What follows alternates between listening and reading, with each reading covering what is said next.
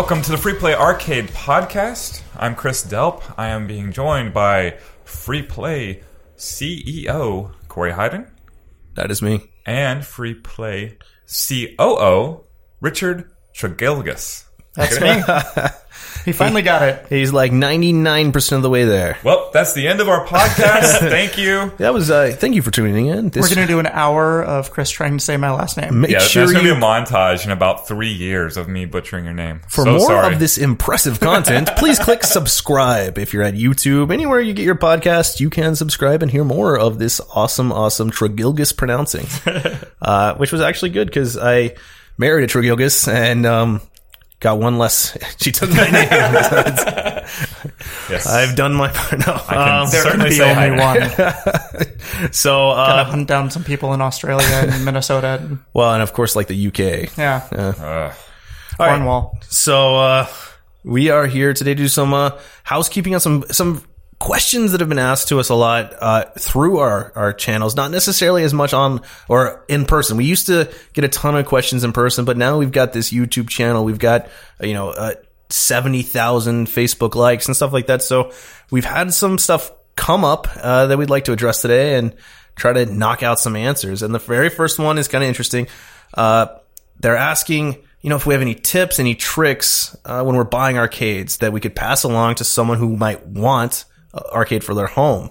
My first tip: it's not worth it to take care of them. That's why I get rid of them every time I win one. Yeah, so Chris Delp has won quite a few at this point. We've bought most of them from him. Yeah, well, we we we try to grab them from him, uh, and It's more like I refuse to take delivery on them. There's a free play truck there. Send it with them. I'll work load out it later. up. Uh, yeah, so arcades that's that's probably something that you really should know. Arcades, even if they're relatively in good shape, they take maintenance, they take care. Uh, they're big, they're heavy, they don't do as well in like a garage, even though that's where you find a lot of them. You're going to get more wood wear in a garage with the humidity going up and down. So make sure you have a good spot in your home before you buy an arcade cab. Even if you, I mean, no matter what you're targeting, you should put it in an HVAC place or at least a, a, a solid spot. We've seen them in garages that routinely get wet. We've seen them in all sorts of places that they were just never going to survive. Um, so you need some sort of humidity control if you're real, especially if it's like your prized possession. In, in all honesty, you, you might want to have an engineering background. I, I've I've known many private col- arcade collectors at this point, and the ones that really they seem to thrive in it are literally engineers. I hate to be too like I, I think Negative, it depends but that's- that's on what games you're looking at putting in your house because if you're going to get a, a Miss Pac-Man, there are so many of them out there that you don't need necessarily the skills to fix it. If it breaks, you can always find parts for it. You can find another board. It's going to cost you some money, so of course, keeping in mind that it can become a money pit at that point. But uh, I think it's really all about the game. Maybe that's a good first place to start. Um, when you're deciding what game to buy, uh, there the prices vary wildly. Um, there are hundred dollar arcade games and there are ten thousand plus dollar arcade games, depending on collectability and rarity. Um, so, uh, and we'll we'll talk pricing a little bit more, but if you are a first time home buyer, it's really good advice to buy something that they made a bunch of. Uh, that Miss Pac advice is great. Uh, your average Miss Pac pricing in average conditions about you know 800 1000 bucks. Uh, you can certainly find them cheaper um, but condition is as we'll get into the determining factor more than anything else nowadays. There are risks associated with those lower prices, which I'm sure we'll get into. right. So uh, target something that's uh, easy. The, the other thing that you could potentially target is a game that is wired for what's called JAMMA which is the universal harness uh, connection harness that came out in the late 80s and was used pretty heavily through the mid to late 90s. Um, and you can swap boards, you can swap games pretty easily. There's control questions, there's all sorts of things that you have to be aware of um, in doing that. But it is a pretty universal format that gives you a lot of uh, potential extra options. Well, and there are a lot of resources available for anyone who is looking to swap over their board set. Right, absolutely. So, uh, with those few things in mind, um, once you've kind of picked your arcade, you have to figure out what a good value is for it. So you pick your game. Let's just, I'm just going to pick a random game and it's not going to be Miss Pac-Man. Uh, let's go with Donkey Kong. That's another popular game, um, and with similar pricing and everything. So when you look at a Donkey Kong, you can go online. There are some price guides out there. For example, there's Exidy's price guide, which- which pops up pretty easily on most searches. Um, John Exidy, he doesn't really know it. He's been in our videos before because he was at this last auction. Uh, he is the game manager for One Up in Denver. Uh, he was there. It was really cool. Uh, I hadn't spoken to him in a long time and it, certainly not face to face because he's in Denver. I'm in Dallas. It's really neat. Um, and he pops up. He, he, you just see him walking around a lot in that auction walkthrough because they were there. Uh, he's the guy who runs that price guide. It's a good price guide, but one thing to remember, and I'm not trying to throw at all, John. I think you're a cool dude. He's an arcade buyer. He uh, he buys more than he sells. He has made that price guide with it in mind that he buys arcade games for arcades to use. So that's what he would want to pay generally. Um, they're reasonable ranges, but he doesn't update it all the time. Arcade prices have gone through the roof. Um, so if you use that as a baseline, you're gonna it, things are gonna be low. I, I would say use it as a starting point, but don't rely exclusively on it. I think we've seen some wide variation in both directions as far as that price guide goes. Um, it's a great place to start if you're looking for information, though. So, um, well, and I guess my internet's been on. Whatever. Uh, Donkey Kong average price, you're going to be looking like at your low end in the four to five hundred range. Um, for a working Donkey Kong, up to actually, I mean, it would probably be fair for a really, really nice Donkey Kong to cost two thousand dollars. Um, that would be if you you're buying it probably at that point from a dealer up to like twenty five hundred even buying it from a dealer who has refurbished it has done all of the work to make it last a long time. And when you're dealing with a dealer, you know make sure you check all their reviews online. There's trustworthiness is all over the place. If you can't find any reviews, don't use that dealer. Um, so you set your target, you set your price goals.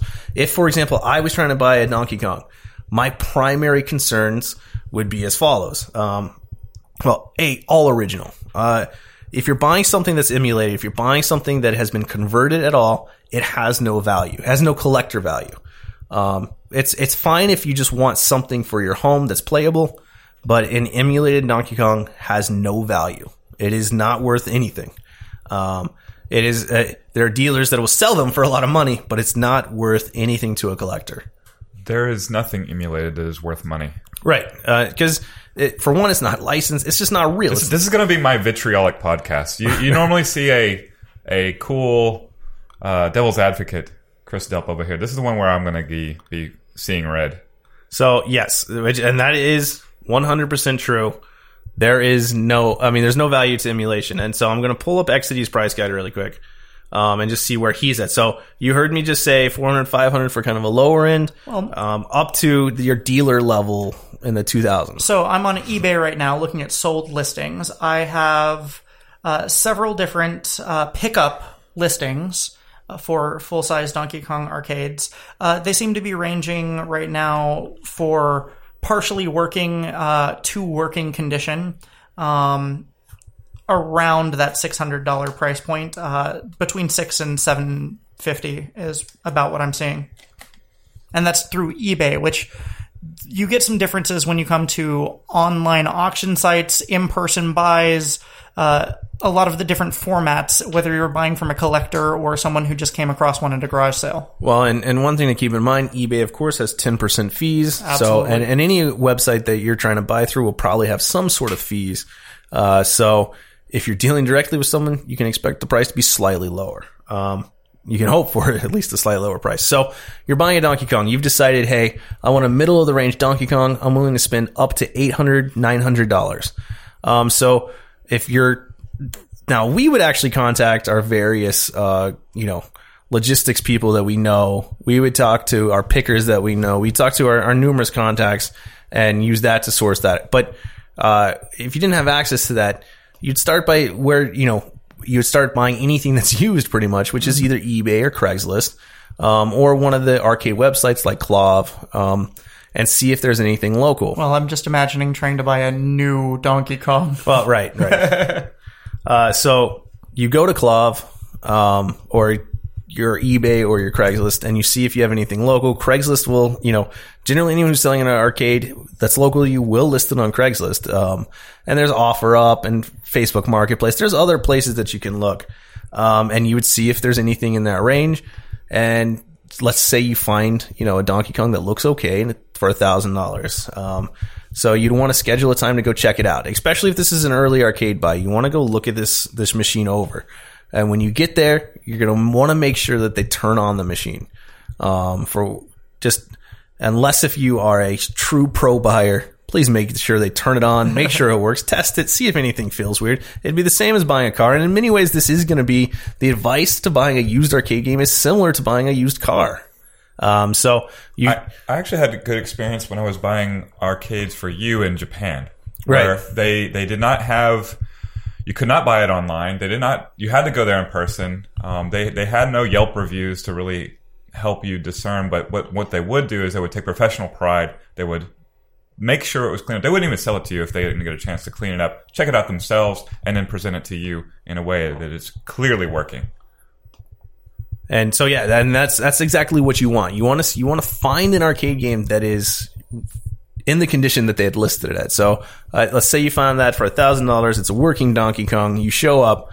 Um, now you have to remember, I've already said if you're looking for like your mint condition, you're looking well uh, mint condition Donkey Kong, a low play Donkey Kong. I could just go ahead and tell you if it was a true low play Donkey Kong, you're not the price range could go even into the four or five thousands. If it's like a true 400 play Donkey Kong or something that just for whatever reason got set that's near mint, collectors are going to go crazy for it. Just like any collector of a car would go crazy for a 400 mile car. Well, and partially it's also looking for those specific details, making sure that it has the original Nintendo buttons, making sure it has that orange button, making sure that it's got the original joystick. I mean, as far as the, the Donkey Kong cabinet goes, you know, uh, there are certain things to look for, and there are certain ways that you can tell when something's been reproduced or when something's been swapped out with uh, other games. Right. So you would, so you show up there, you check it out. So, um, yeah, if things look too good, you might be looking at reproduction graphics or anything, and it, you'd have to ask yourself whether or not it, it mattered to you that the reproduction graphics, reproduction overlays matter. Because for most people, it doesn't matter that If much. you can't tell, is it important? Right. All right. So here, uh, I'm here at, uh, let me- is this blue? Okay. Yeah. So I'm at John XC's website. He's got dedicated, decent, and decent condition Donkey Kong, $802,000. So XCD's right on there. Um, so you show up, turn it on, it plays. You're going to want to see kind of your monitor quality, right? So, uh, is there burn in on the monitor? Is the monitor look wavy or fuzzy or is it missing a color maybe? All of these things you're pro, if you're just a normal home buyer, you're probably not going to be able to fix. It's probably going to be very intimidating for you to, even if you read up on how to fix it, how to fix it. I mean, things like desoldering and resoldering capacitors is the very starting point at working on a monitor. Well, and working on monitors, a lot of people are really apprehensive about. You can get started with some of the board stuff, but when you're dealing with the voltages and the flyback, um, just the charge that's going up in that monitor, um, you, it, it's intimidating for a lot of people, even a lot of people who have been working on arcades for a while. Absolutely. So, um, yeah, and a lot of people will say it's it's really easy to work on and stuff, and it's not that it's like impossible. Um, it's just you have to feel comfortable working with not only a soldering iron, but you also have to feel comfortable working around something that's storing thousands, tens of thousands of volts of electricity and being able to properly turn that off. If you plan on working on a monitor and have no experience, please do your research. Right. There's there's all sorts of dangers. It's and so if if I was a home buyer, monitor a good condition monitor would probably be one of the top things that I was putting my like money towards. Um, because getting that monitor looking good takes can take a lot of work, and it, there's plenty of stuff that can happen to a monitor, such as burn in or just uh, yoke issues that even an expert professional is going to have issues ever fixing or burn in. It's just that's how it is. It's burned in forever. Um, so you focus on that, and then you want to look at the gameplay. You want to make sure that the game is playing how it's supposed to. Um, you probably want to have previously looked at photos of what the inside of the cab should look at. Open the cab up, check it out, make sure that the game is in there that's supposed to be in there. Make sure that the sprites aren't glitchy or anything. Um, because again, some of these issues would be super simple for us to fix it's going to be really like scary. You're going to be pulling out circuit boards. You're going to be looking at circuit boards, unplugging, replugging in circuit boards, p- moving chips around, that kind of stuff. Um, which again is not hard, but it is intimidating, especially if you've just spent a thousand dollars on your prized possession and now you have to try to fix it. and you have no idea, you have no experience working on any of the stuff before. So, and if you do research, you'll find that some of the common fixable stuff on Donkey Kong are sprite glitches and things like that. Could be a connection issue, could be a loose chip. Um, not hard to fix, but again, you are going to be touching a circuit board. You are going to be moving stuff around if it has that issue. So check for those types of issues. Uh, and just, you know, generally make sure that everything's looking good. Things like marquee light, if you're a home person, that's the kind of stuff you can fix. It's just changing a light bulb, unless if it's not, unless if it's some, unless if it's something that broke, you know, the starter or whatever.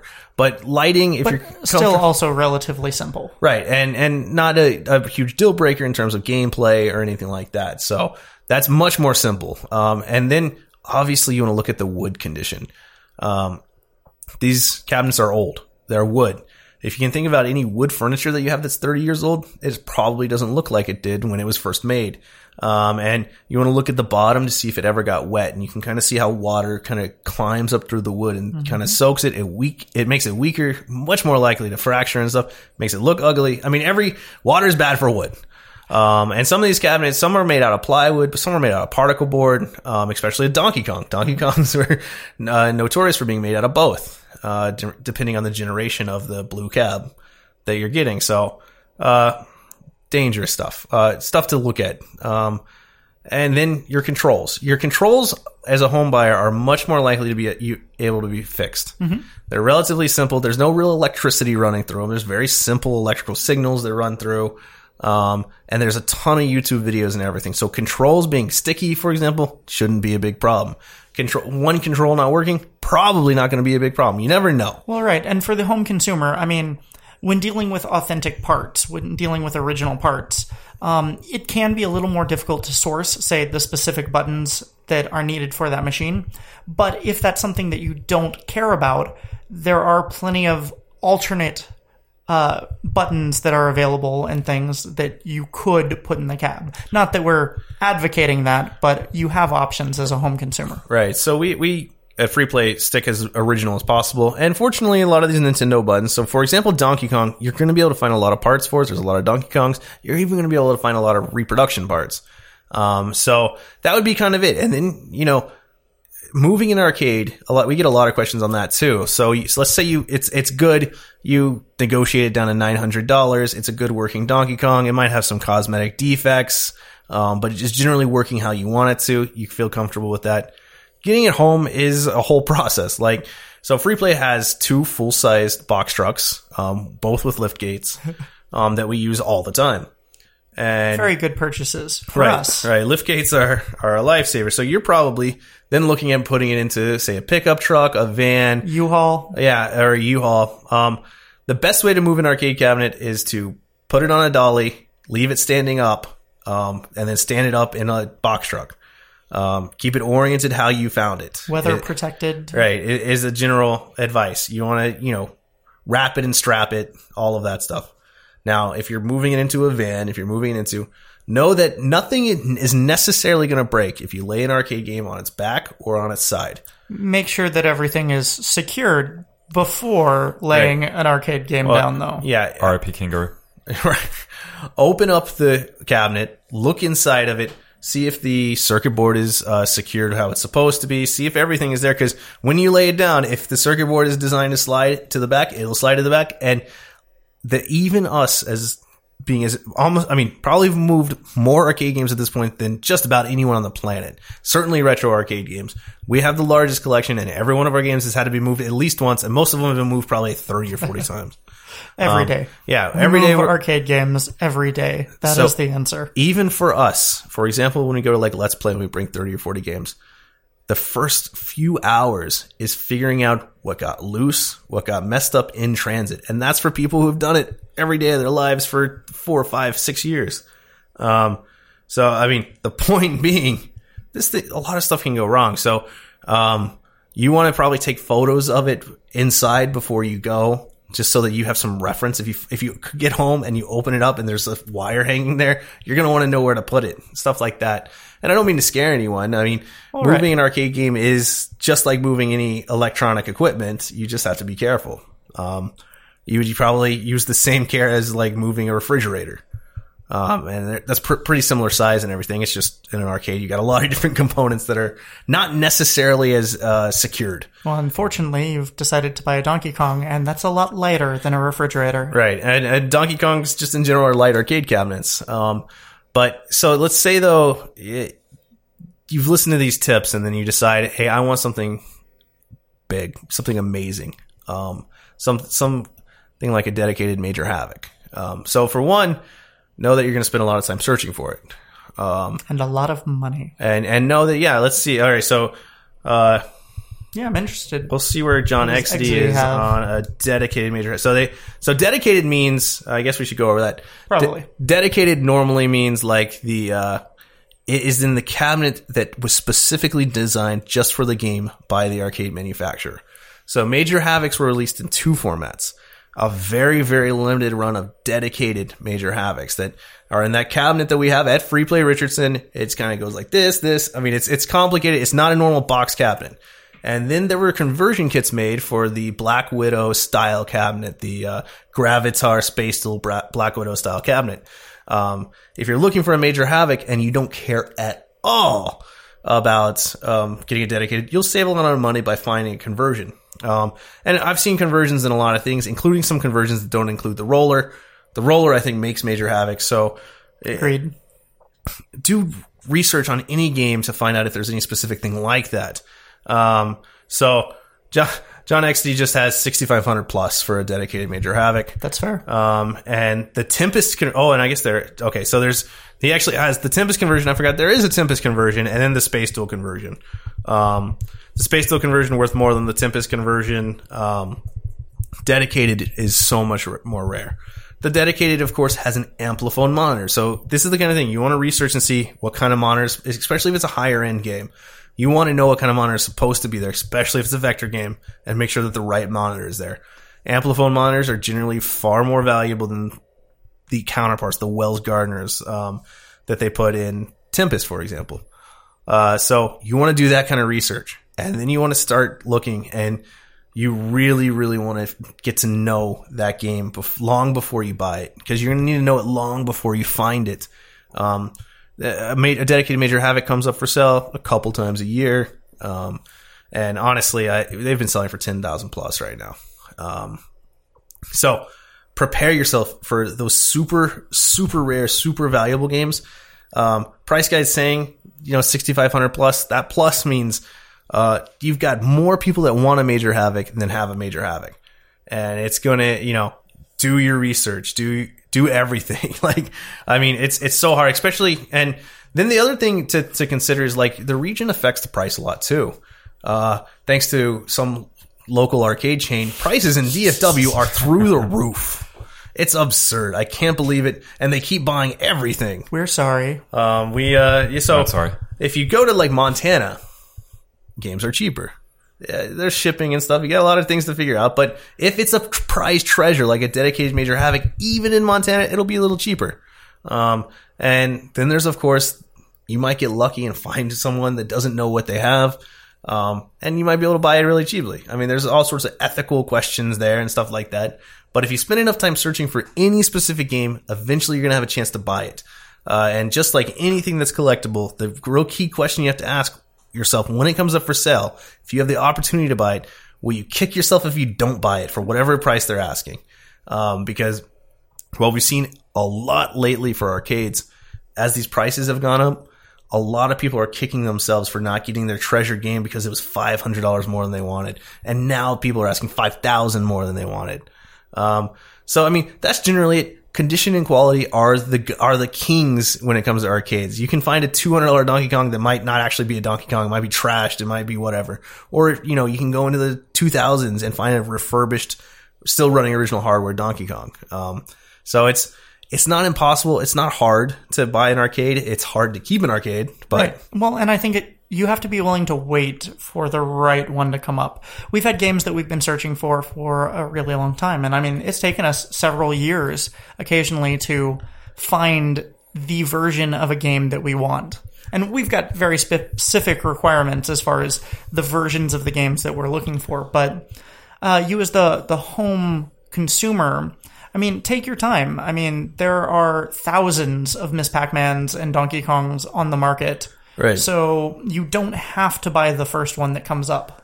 and uh, uh, it'll probably come up whether or not you should go to an auction, an arcade auction, if you want to buy a game. Uh, I would generally say if it's your first arcade game, try to buy it from a collector. Um, arcade auctions, I think, are great. I think they're amazing, and you can go to our YouTube channel, watch some cool videos um, that we've made of us going to an auction.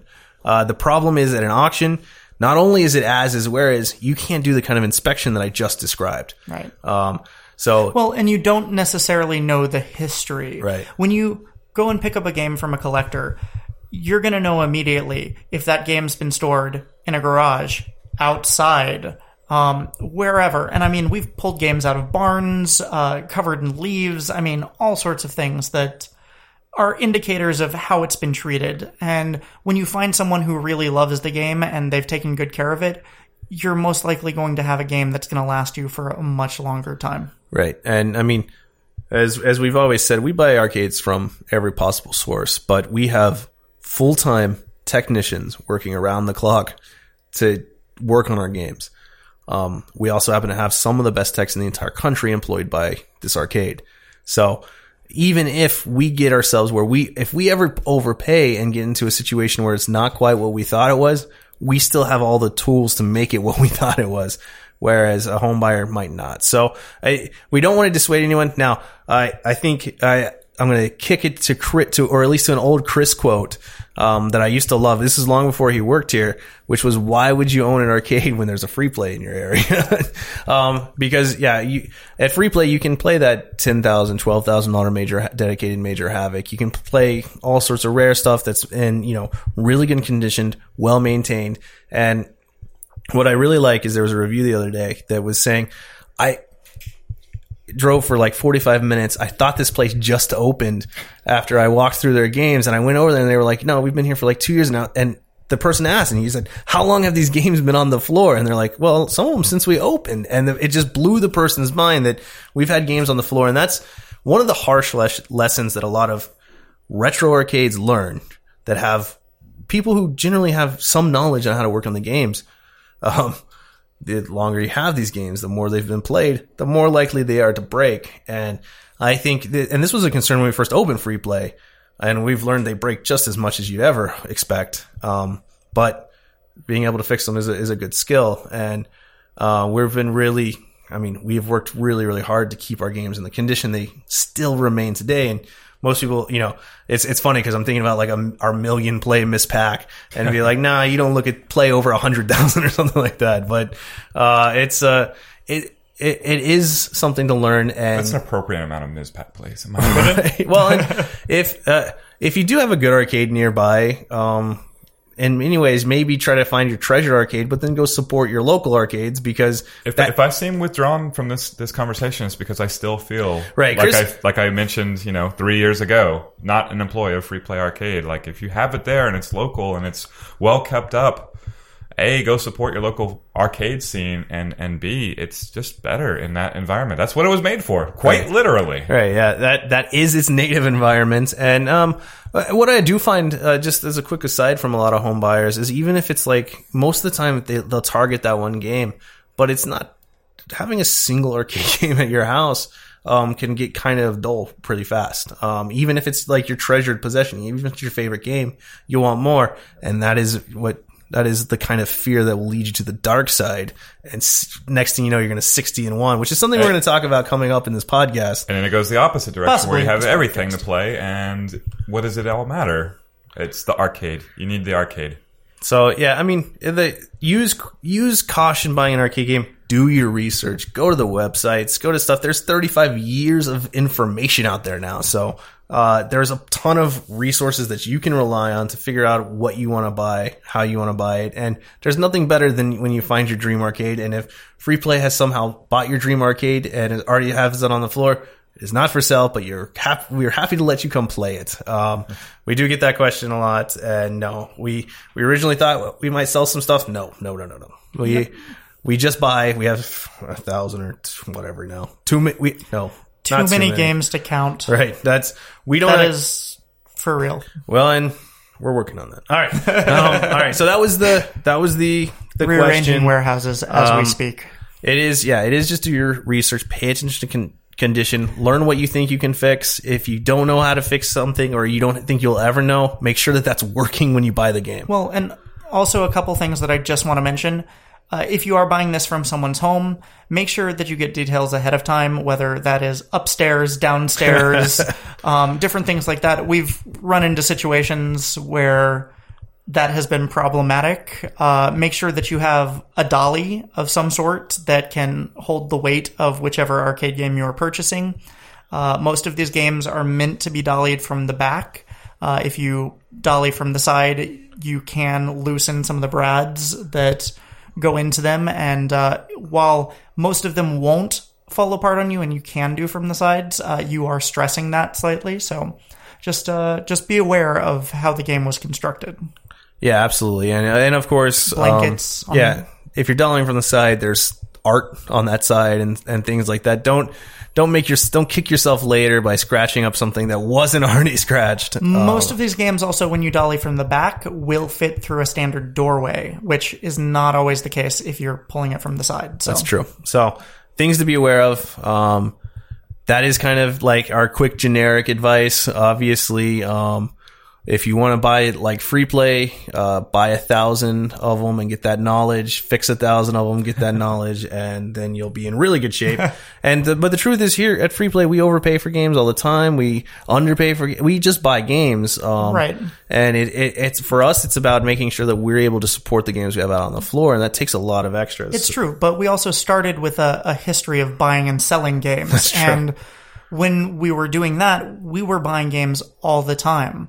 And, you know, we, we buy, we don't buy to sell anymore. We buy to collect. And so we're all about curation right now. But, um, we have bought and fixed and moved thousands and thousands of games. And, you know, it's experience that comes with that. And just as a quick aside, uh, John XD, you have updated your price guide quite well. It's, it's actually in really good shape. I haven't actually looked at it in I'm, a while. I'm so- going through it. I'm, I, I'm really impressed. He, he's clearly staying on it. Um, and that said, if you have any game on John XD's price guide, which generally requires the game to be in pretty good condition for that price, and you would like to sell Free Play Arcade, your game for that lower end of his price guide, shoot me an email at Corey Free Play Inc. I bet we can figure something out. uh, but no, he's done a good job. I, that's not a bad resource to use. Just make sure you double check it against actual sales on eBay, stuff like that. Um, okay, so the next question that we are going to tackle uh, today, and this is, you know, people say that I'm, I'm kind of harsh sometimes.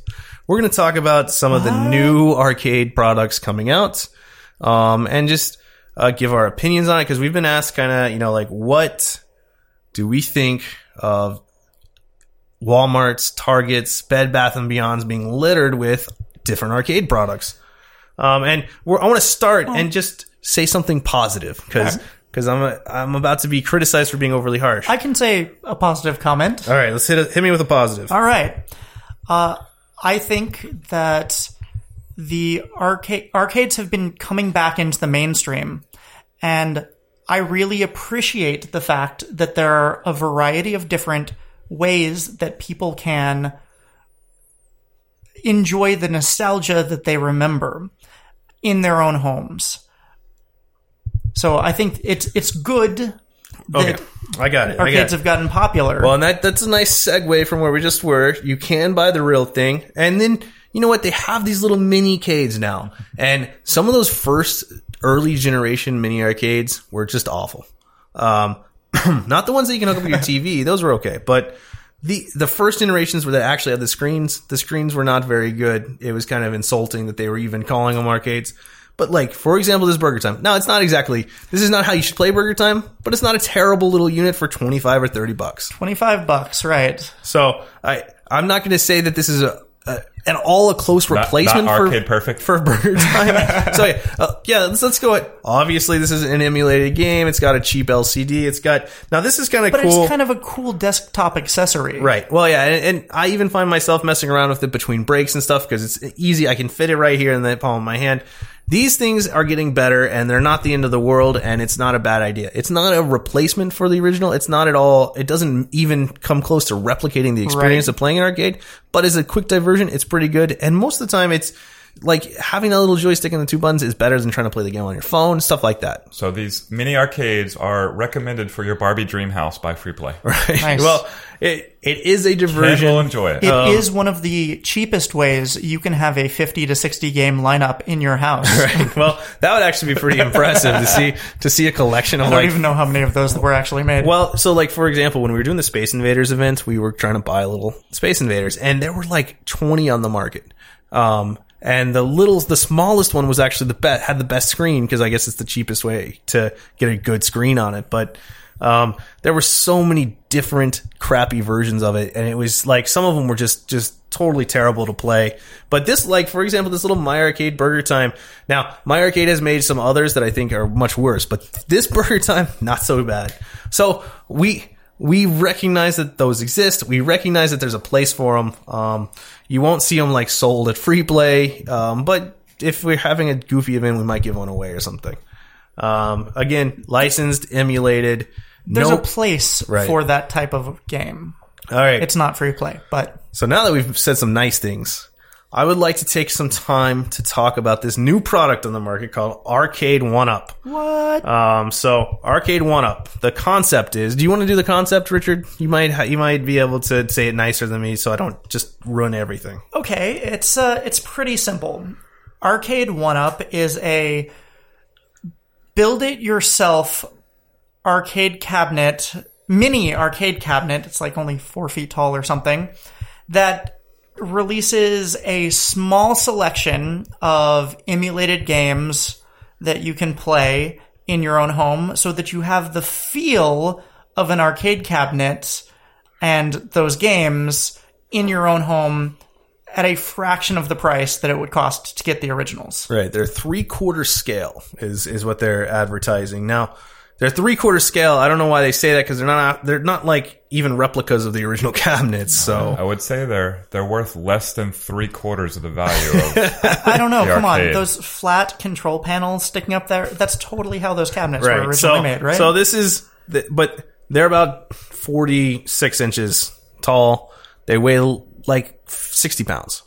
Um, little small things. you can buy a Um, little riser for them. You can yeah, you can try to bring them up to normal height by Gets at- up. No, no, not normal. They only get up to fifty-seven point eight inches. is what I see. So, and they're super light. They're flat pack. So this is like IKEA. This is like you're putting together your own arcade system. To be fair to IKEA, this is not of the quality that they would carry. It's No, not- no, no. Cannot Uh, find it at IKEA. Of course not. Soon to be available at your local Walmart. so yeah, you can find, you will be able to find arcade one ups at Walmart, GameStop, FYE, Fry's, Target, Bed Bath and Beyond, who is known for their arcade per. and, where I go. and Best Buy. Uh, and so this is this is why I'm about to rage a little bit against them. We have now had probably seven messages, ten messages from people saying, "I'll still come to free play, but I'm getting my own arcade," and they'll link to the arcade one up, which is nice of them to say. But I just want to make sure I'm 100% absolutely clear. These are going to be crap. I am going to make a video of us buying one, putting together, and ripping apart. But I already know I've done extensive research into these. They are absolute 100% garbage. And I've watched a lot of weird YouTube reviews that have are either disconnected from reality, bought and paid. I don't know that are uh, being complimentary to these, despite showing the very very obvious flaws. They are garbage for what they are. Right. For an emulated machine, they are garbage. So yeah, so th- these are all obviously they're running tiny little emulated computers. Um, doesn't really matter. They're running older versions of MAME. Um, so they will be running code that was run on the arcades in some form or fashion through little chips that aren't that have that are not at all at the same speeds, same power, nothing like that. Not not at all connected to the arcade. Um, they'll be shooting out the sounds through a single mono speaker. Um, that and your volume controls, from what I understand, are off, loud, or louder. They don't actually give you a pot. I don't know why. Interesting. Um, so it's it's a three way switch for your sound thing. Um, now remember, guys, these are like three hundred dollars. They were going to be four hundred, and then they lowered the price God. to to three hundred. Um, so and now they're they're releasing the alleged deluxe versions, and it looks like most of the deluxe versions are just paying some licensing to get. They're gonna have some deluxe versions with twelve games on them instead of like four. Um, and they've they've got a whole lineup here. They've got asteroids that even has a major havoc and a lunar lander. Um, which How do you play those? well, it looks like they've got no. It looks like they just have buttons. Asteroids control panel. It looks like. Um, so and heck, let's just go through. Let's just go ahead and attack their selections of these games. All right, so they had asteroids, uh, and these are going to be running with an LCD screen. Now, to their credit, it's a four x three LCD screen. To their absolute detriment, and they should be ashamed, it's a. I, I looked up the model number of their LCD screen that was visible in one of the reviews. This is a 2005 LCD screen that was made way back in the LCD technology. It LCD technology, if you know anything about LCD screen technology, it's come forever. And uh, occasionally the reviewers will let it slip. They're like, if you're looking at it directly on, it's okay. Um, and that's true. If you uh, almost any 2005 LCD, even the best, if you look at them head on, uh, that's fine. Also, if you look don't at- care about lag, Right. Well, and that's the thing. There is a ton of latency. You can tell just from the reviews. Now they all kind of go away from it, but the latency just from the monitor is going to be substantial. Not to mention um, from the controls to an emulation station to an LCD monitor. Um, but let's talk about Asteroids really quick. Asteroids is the original Asteroids is a beautiful black and white vector arcade game. Um, and I mean, it's and it's a great game. It's one of the perfect games I think that is just. I mean, for when it came out, it was flawless. Revolutionary, Sound, iconic. everything, um, and almost all of that is owing to that beautiful vector monitor that Asteroids has. It'll lose almost everything once you put it. I mean, not only are you putting it on uh, a single speaker sound that's not going to be a very strong speaker, it's going to be kind of tinny, um, and you're not going to have that boom boom or whatever the asteroids dunk dunk dunk sound is.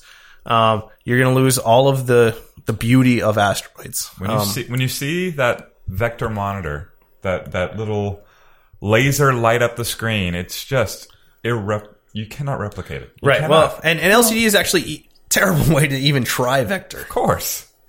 Yeah. No, it, it, it looks awful. It plays awful. So I mean, you're gonna Okay. you're so much better served by building your own. So Ugh. I'm curious, Corey. Asteroids. We know it. We love it.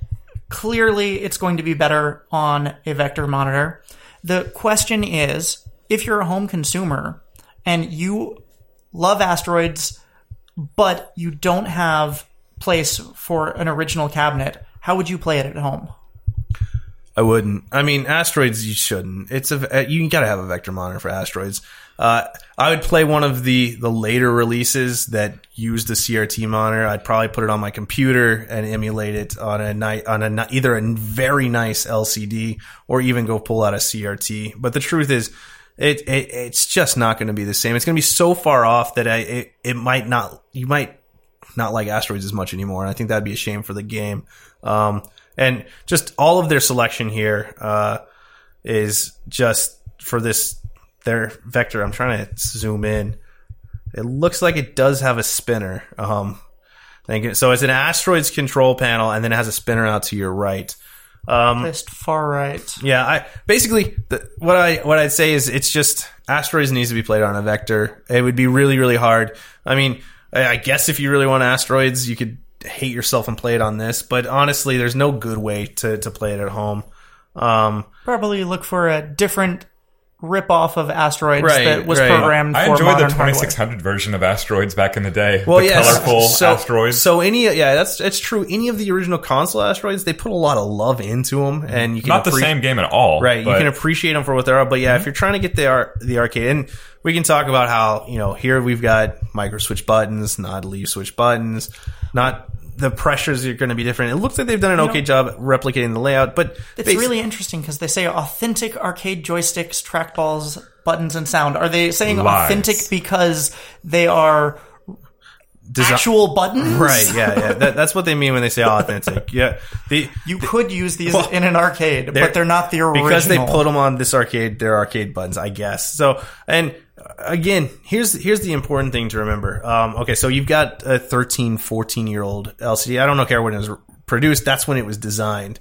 Um, so you're gonna have issues with view angles, terrible ang- issues with view angles. Um, and it's going to be one of those really bad LCDs where you seriously hate moving your head side to side. Um, and, and everyone's used one of those before. It's no fun. It's not good. Um, but to build this piece, this cabinet, if we were trying to build it with the proper parts, um, let's say we were going to get a high end LCD that is specifically designed to do true blacks. God, you got to have true blacks. And you know what? 2005 LCD is not going to do true blacks if you're trying to play asteroids. Um, so, or Major Havoc for that, or Tempest, or Yep. Lunar Lander. This is a great game lineup that's going to be completely trashed for a whole new generation.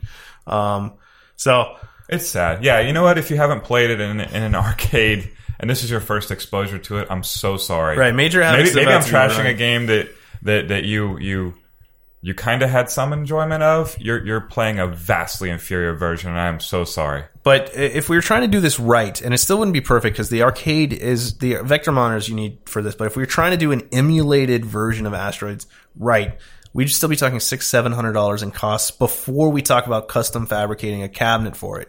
Um, you would want probably one of the true high end four x three LCDs. And again, I'm saying this will not get you close to the original game. Um, and then you'd you'd want to do everything you could to find some leaf switch buttons. Um, and then you'd want to just really, really focus on your speakers for asteroids, right? A single mono speaker, and this the speaker is in on the top of the control panel here. Not even I'm being serious. Above the uh, spinner is where the speaker is Weird. and it's one. It's a single speaker. Again, you don't have any volume control except for loud, louder, or off. Um, so I mean, and I mean, you know, if if they're if they're if you're comparing it to like like you're building the biggest, most authentic, but still emulation arcade cabinet, it's going to be quite pricey in range, and you can you can get it better for that price point. Like you know, I want to compare it to to if I hook up a USB with MAME to that laptop I'm staring at right now, and then hook up an Xbox controller to it and play it, is my my experience going to be better? It's going to be a lot better than that no, garbage. That's actually true. Um, and that's that's probably the disappointing thing. If you had any computer whatsoever, If you had any version of this, this may be Um, the worst version I've ever seen. it's going to be better. Um, and so yeah, I, I You're, guess you're roughly going to get the same uh, experience as this, except blown up to. that's actually a really good point, right? So you're able to buy these nice little things that we were kind of ripping on before, but you know, giving some credit to this is thirty bucks. right. This is this is worthy of your Barbie dream house. The emulation power in this machine is going to be identical to this three hundred dollar arcade. Um, that's and it'll probably sound better. The speaker placement's better. Can, I, a, a speaker placement in the control panel. Twenty-five cent speaker. I promise you, it's sturdier. right. So, and we didn't even have to build it ourselves. Uh, That is Um, that is this little burger time is sturdier. Yeah. So, um, let's I we'll move on because yeah, I hope no one really buys the vector monitor stuff. Um, so then let's talk Centipede. Time will tell.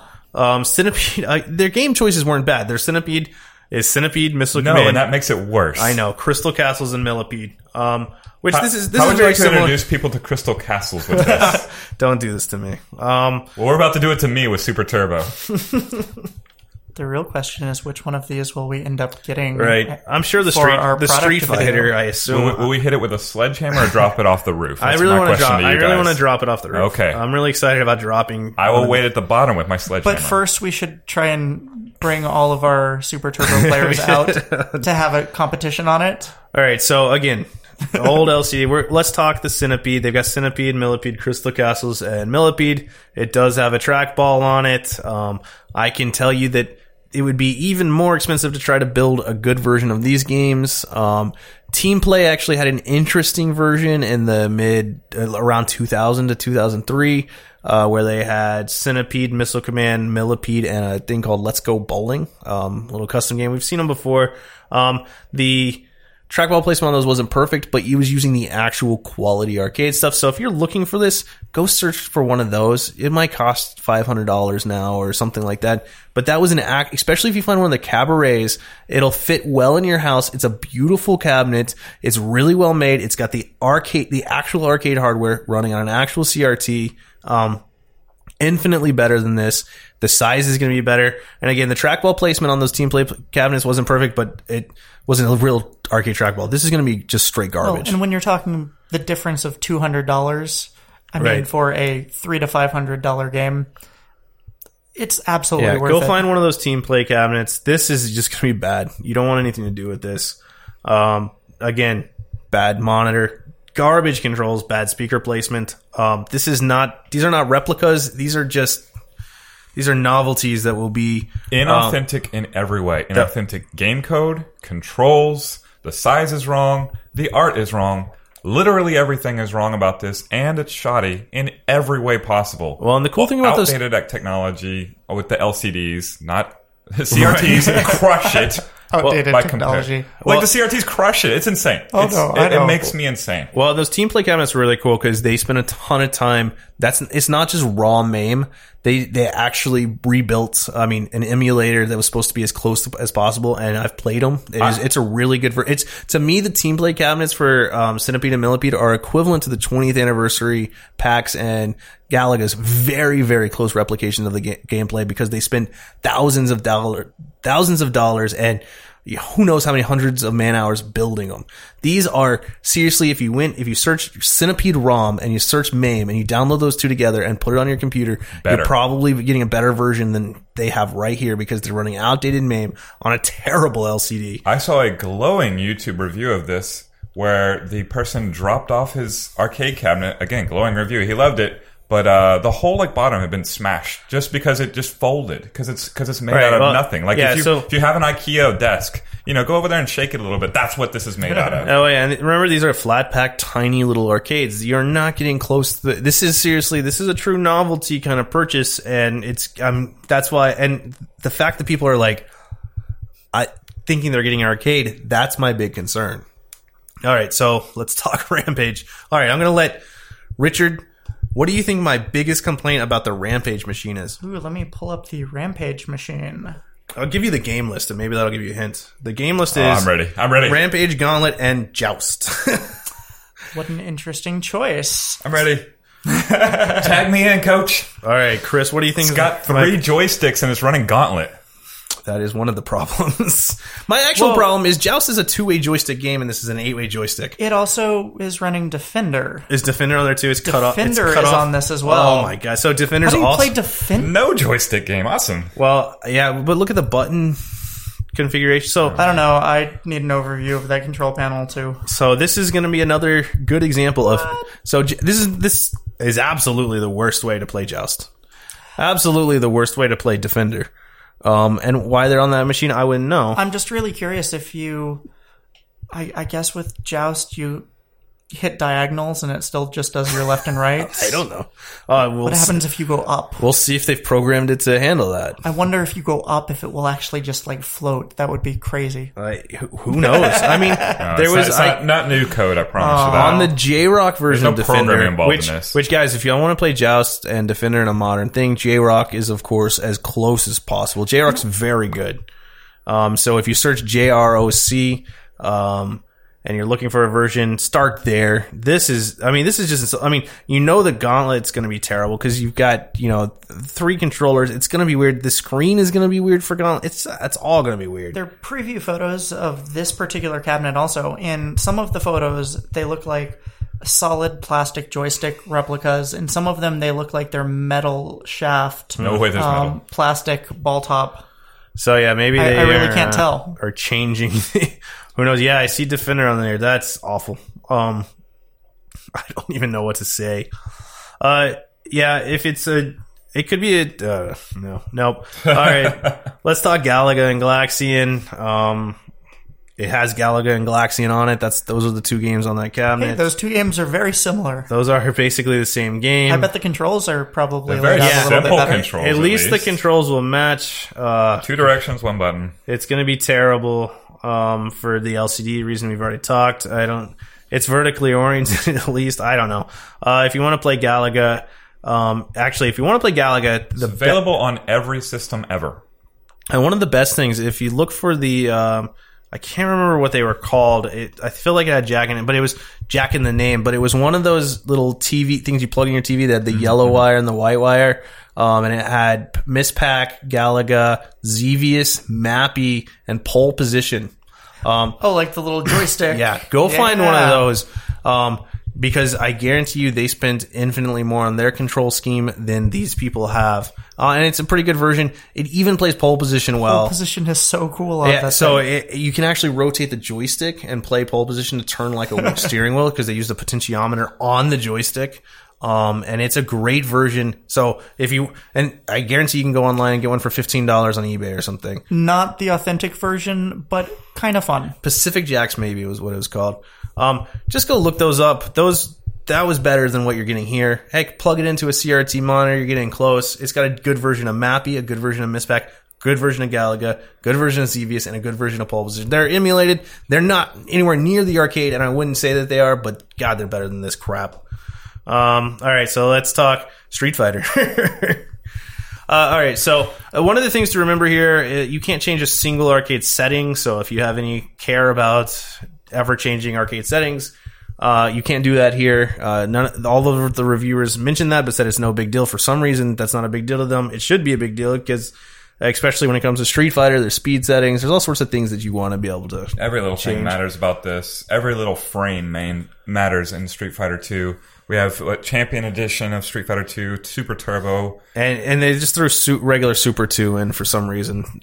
There's no reason to have Super New Challengers if you have Super Turbo. Um, there, like there's literally no reason to play that game. To add another game to the list. Why they wouldn't put hyper fighting on, I don't know. You've got this very tall, a very small three quarters cabinet, so two joysticks. You want to play with your friends. Yeah, How well, wide A, is don't thing? insult your actually, friend. actually, let's go talk about the three player rampage with a width that is uh 19 inches. 19 inches, so we're talking like So this big.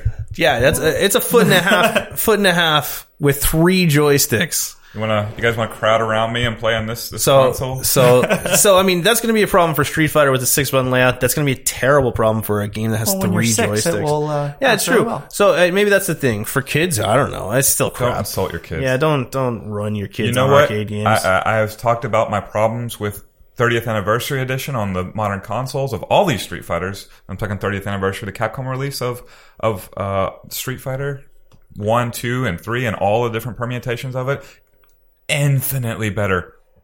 If that's your first Well, yeah. first experience with Street Fighter two or three, go for it. well, It's- so so yeah, if you have a, a modern console, did was it just PS4 that got the anniversary release? no, they all got it. So go PC, PS4, Go- Xbox One. go get the any fight stick, download the game, It's going to be so much better than this. and plug it in. It doesn't matter. It Capcom. I mean, It's not we've absolutely we've, we've criticized it a little bit, but to their end, Cap. That's so much. It's so much better than They're than. trying really hard. Well, it's they- just not Right, arcade there's- it's- perfect. Yeah, it's They- modern technology is not able to emulate properly the the classic CRTs, the refresh rates, everything, all the original equipment. So if you can go play it there, of course, play it there. If you just have the PS4 version and that's your that's your first exposure to it, enjoy practice mode. There's some good things about it. Um, the speed's not perfect. No, it is infinitely better than this, and it costs one fifth of the price. right. Well, Oh, yeah. So depending on whether you have a Yeah, you have to have the console, Console. or a computer, but any almost any computer can run uh, Anniversary Edition. It, it's not it's not super heavy, and yeah, if you have Every any phone console, I've ever had so uh, yeah, it.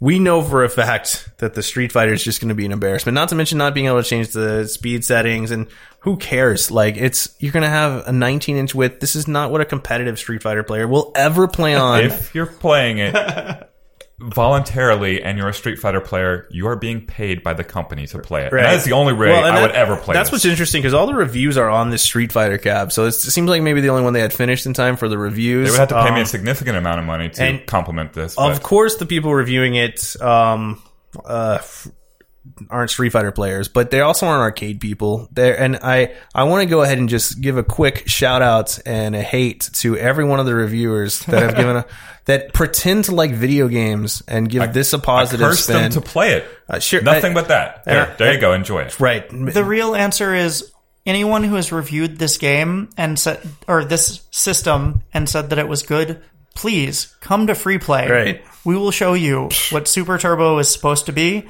and we'll show you the community that goes with it. Right. Well, it's just yeah. So that that's the the big scare here, right? Is this is going to be how some people are introduced to these games, and Awful. it's just going to be sad. So we'll, we'll go ahead and hit up the last cabinet. They've got a final fight cabinet, uh, which might be the most forgiving of all the games they've picked. Uh, final fight with a joystick and a few buttons or a couple buttons is going to be fine. Um, uh, they put 1944 in there, Ghost and Goblins. Uh, let me see what else.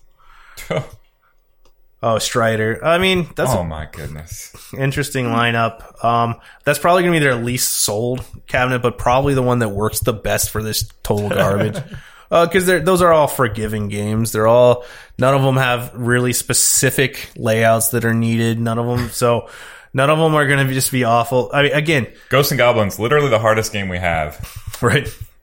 Well, and we have a beautiful dedicated Ghost and it- Goblins. You won't beat it on the Arcade1Up version. You won't beat it on the arcade version. So you'll get a similar experience in that, but uh, right. awful. I mean, so this is this is the one I could come close closest to building a decent version for three hundred dollars. I mean, obviously I wouldn't have four games, but if I picked one of these games, um, Oh, I think for three hundred dollars, me, the novice, could build a better version of this for sure. I mean, well, so, yeah, and Almost that's sounds like a challenge. right. Well, we, we we could certainly Done. Make it. Uh, none of because all of these games are just they're, they're pretty generic in terms of what they require because they were all conversion games, and uh, I don't know. I don't buy this crap, guys. This is just bad. Uh, this is everything we fear in arcade releases because it uh, it it's it, It's an insult to you, it's the cheap consumer. everything going to a consumer $300. just to get you to, yeah i mean buy a modern console for $300 and you're already in, ahead of the and i don't i mean we, we uh, we're fine so with console far ahead but of the game. but yeah it's a There are lots of options available that emulate. There are lots of modern systems that can play, and we realize we're we're not impractical people. We just went over this. In some cases, buy the authentic arcade machine for this. Well, right.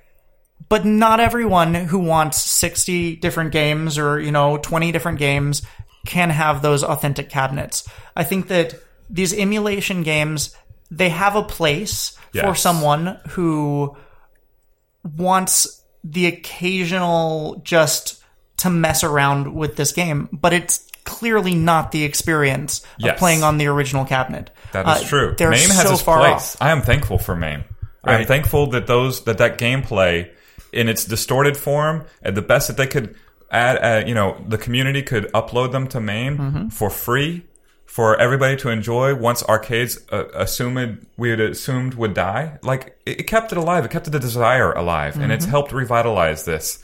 The fact that MAME exists. So I'm thankful for MAME, but not these these slash and burn like ugh.